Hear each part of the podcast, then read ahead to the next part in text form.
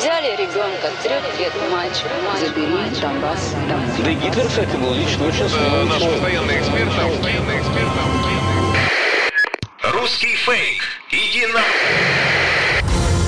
Розвінчуємо російські фейки, які прагнуть зламати наш дух. З експертом детектора медіа Вадимом Міським на Українському радіо. Вітаю! З вами Вадим Міський, і ми починаємо розбирати на атоми чергову порцію ворожої брехні і відправляти її услід за російським кораблем. Російська пропаганда не вщухає, щодня з'являються нові епізоди, і незалежно від того, чи тримаємо ми зброю в руках для захисту нашої батьківщини, усі ми з вами є на інформаційному фронті, і тут боротьба також запекла. Кремль прагне знищувати нас не лише фізично, а й морально. Фейками окупанти ціляться у наш дух і хочуть похитнути наш спротив. Тому знати фейки в обличчя – це бути озброєними в інформаційній війні. Нагадаю, що для вас працює команда аналітиків детектора медіа, яка щодня фіксує та спростовує ворожу пропаганду. Ми не лише готуємо підбірки спростувань, а й розповідаємо про те, як навчитися розрізняти маніпулювання, шахрайство та дезінформацію самостійно. Запрошую вас розбиратися, де брехня, а де правда, вчитися розрізняти методи роботи пропагандистів і нести ці знання далі, тобто зупиняти поширення кремлівських вигадок і чуток там, де ви їх бачите і чуєте. Російські хакери проникли в ефір українських радіостанцій приватного холдингу Tower Media та поширили фейк про Зеленського, який начебто перебуває в реанімації у важкому стані, а обов'язки президента нібито виконує глава Верховної Ради України Руслан Стефанчук. Ця інформація є фейковою. Як повідомили на фейсбук-сторінці холдингу Tower Media, ефір радіостанції зламали російські хакери. Сьогодні була кібератака на сервери та мережі радіостанцій холдингу. Тепер відповідні служби працюють над вирішенням цієї проблеми, йдеться у повідомленні компанії. Президент Володимир Зеленський особисто відреагував на цей фейк та оперативно записав своє звернення із кабінету на Банковій, в якому спростував поширену окупантами інформацію. Бажаю здоров'я. Сьогодні Росія запустила чергові фейки, що держава не керується президентом Зеленським, бо він знаходиться в лікарні, точніше в реанімації, через свій важкий стан здоров'я. Так ось, знаходжусь я в кабінеті, так міцно, як зараз, я себе ніколи ще не відчував, і погана новина для вас всіх, хто запускає такі фейки. Я не один, нас таких 40 мільйонів. І при всій повазі до похилого віку, але 44 – це не 70. Слава Україні! Це були слова президента Зеленського. З ефіром суспільних радіостанцій, а це Українське радіо, Радіо Промінь та Радіо Культура, все гаразд, жодних ексцесів немає. Цю інформацію підтвердив генеральний продюсер Українського радіо Дмитро Хоркін. Цитую. Ефірне обладнання і програмне забезпечення захищені та від початку війни максимально убезпечені від хакерських атак. Ну, а новини у нас завжди ведучі читали і читатимуть вживу, а не в запису. Якраз звуковий файл із записом можна замінити на фейковий, повідомив Дмитро Хоркін.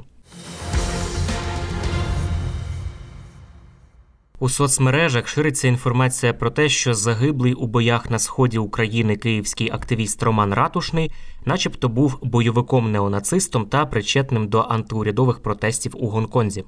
Таку інформацію російською мовою активно поширювали у соцмережах, починаючи з червня. У повідомленнях стверджували, що Роман Ратушний начебто бойовик-неонацист, причетний до антиурядових заворушень у Гонконзі у 2019 році. Все це неправда.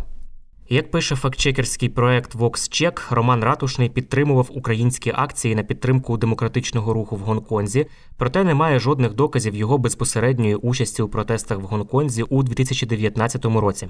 Також Ратушний не був неонацистом. Він київський активіст, засновник та лідер ініціативи «Захистимо протасів ЯРП». Воював у розвідці 93-й окремій механізованій бригаді, загинув біля Ізюма на Харківщині 9 червня цього року. Ратушний підтримував Український центр вільного Гонконгу. Це незалежний інформаційний проект громадської організації «Ліберально-демократична ліга України», який спрямований на висвітлення політичних процесів у Гонконзі та китайському демократичному світі. Під час голосування за перейменування вулиць у місті Києві, яке відбувалося у червні, майже 30 тисяч киян підтримали перейменування вулиці Волгоградської, яка в Солом'янському районі столиці, на честь загиблого на війні активіста Романа Ратушного. Також київський міський голова Віталій Кличко заявив, що Протасів Яр, за захист якого від забудови боровся Роман Ратушний, залишиться зеленою зоною, як мріяв загиблий український воїн та громадський діяч. Це були головні фейки на сьогодні. А зараз представлю вам мою колегу Ксенію Ілюк, яка разом із командою аналітиків «Детектора медіа» щодня шукає та спростовує фейки, які ми обговорюємо у нашій рубриці. Ми розпитаємо Ксенію трішки про деталі цієї важливої роботи. Привіт, Ксенія. Вадиме, привіт. Чим відрізняється російська дезінформація зараз від тієї, яка була на початку війни? Вона якось трансформується взагалі протягом війни? Які в тебе спостереження? Насправді, російська пропаганда міняється доволі рідко. Адже її найсильніша сторона – це повторюваність. Одне й те саме, знову і знову і знову. Проте, якщо говорити, як вона адаптовується з початку Великої війни, то ми в «Детекторі медіа» фіксуємо багато меседжів та фейків, які атакують українців на персональному рівні. Тобто те, що стосується нашого життя кожен день. Ну ось, до прикладу, фейки про те, що «Приватбанк завтра не працює, терміново зніміть всі гроші з своєї картки». Або про те, що там «Дію заблокували», чи «Всі ваші документи з Дії вкрали». Тобто такі речі, які мають вводити в нас в стрес на повсякденній основі. І вони не виглядають, очевидно, російськими, бо нібито русський мір вони не просувають, і може здатися, що це взагалі не російський фейк. Але насправді такі речі теж є частиною російської пропагандистської машини, щоб постійно тримати людей в стресі і в інформаційній напрузі. Команда аналітиків «Детектора медіа» щодня збирає фейки, і я знаю, що днями ви запустите велику публічну базу даних зі зручною навігацією, де можна буде навіть проводити власні дослідження щодо тематики та інтенсивності російської пропаганди. Розкажи про це трішки, як знайти цю базу. З початку Великої війни команда «Детектора медіа» в режимі реального часу збирає та документує російські інфовкиди. Тобто ми збираємо фейки, меседжі, маніпуляції та викриття російської пропаганди у нас на сайті «Детектора медіа». І за весь цей час їх назбиралося настільки багато, що ми зараз оформили їх таку в окремий підсайт зі своєю базою і навігацією пошуку. Чому насправді? Тому що в перші дні Великої війни ми фіксували неймовірно величезну кількість інформаційних вкидів. Уявіть собі, в день було близько 30-35 унікальних фейків чи меседжів чи маніпуляцій з боку Росії в українському інфопросторі. Зараз, звісно, інтенсивність вже не така висока, але кількість таких інфовкидів все одно доволі велика. Тож ми командою вирішили зібрати їх разом для зручної навігації, щоб краще розуміти динаміку російської пропаганди, розуміти, куди вона нас підштовхує і чого вона насправді хоче. І, до прикладу, на новому сайті, який називається «Хроніки дезінформації», можна легко побачити, які меседжі, фейки та маніпуляції були за конкретними темами.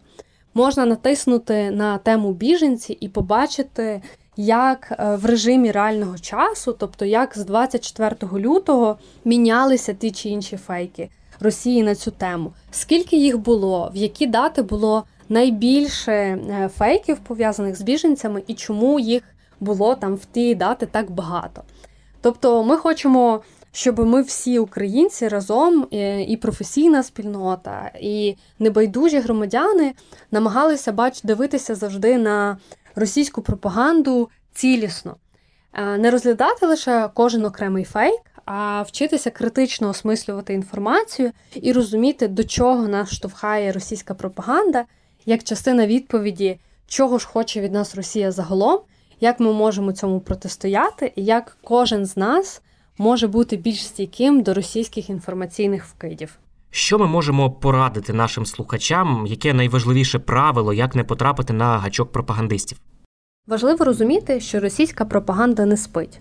Щодня команда «Детектора медіа» ідентифікує все нові і нові фейки, меседжі та маніпуляції з боку Росії. І що важливо, чатують вони на нас абсолютно у всіх сферах життя. Якось цей приклад з фейками про картки Приватбанку. Тому важливо собі про це постійно нагадувати і розуміти, що така загроза, вона існує кожну хвилину нашого життя. З іншого боку, потрібно критично осмислювати інформацію і ставити як можна більше запитань до будь-якої інформації, яку ми отримуємо в нашому житті. Ну і наостанок зберігати оптимізм і взагалі позитивний настрій і віру в майбутнє, оскільки пропаганда російська саме дуже часто затягує нас в минуле і в негатив. Тому зберігати просто хороший настрій навіть в ці складні часи і бачити позитив – це дуже і дуже дієвий спосіб в протидії російській дезінформації, який кожен з нас може класно застосовувати на щоденній основі. Дякую тобі, Ксенія. Нагадаю, що це були поради від моєї колеги Ксенії Ілюк, яка разом із командою аналітиків «Детектора медіа» щодня шукає та спростовує фейки, які ми обговорюємо в нашій передачі. Русський фейк. Іди на... Розвінчуємо російські фейки, які прагнуть зламати наш дух. З експертом «Детектора медіа» Вадимом Міським на Українському радіо.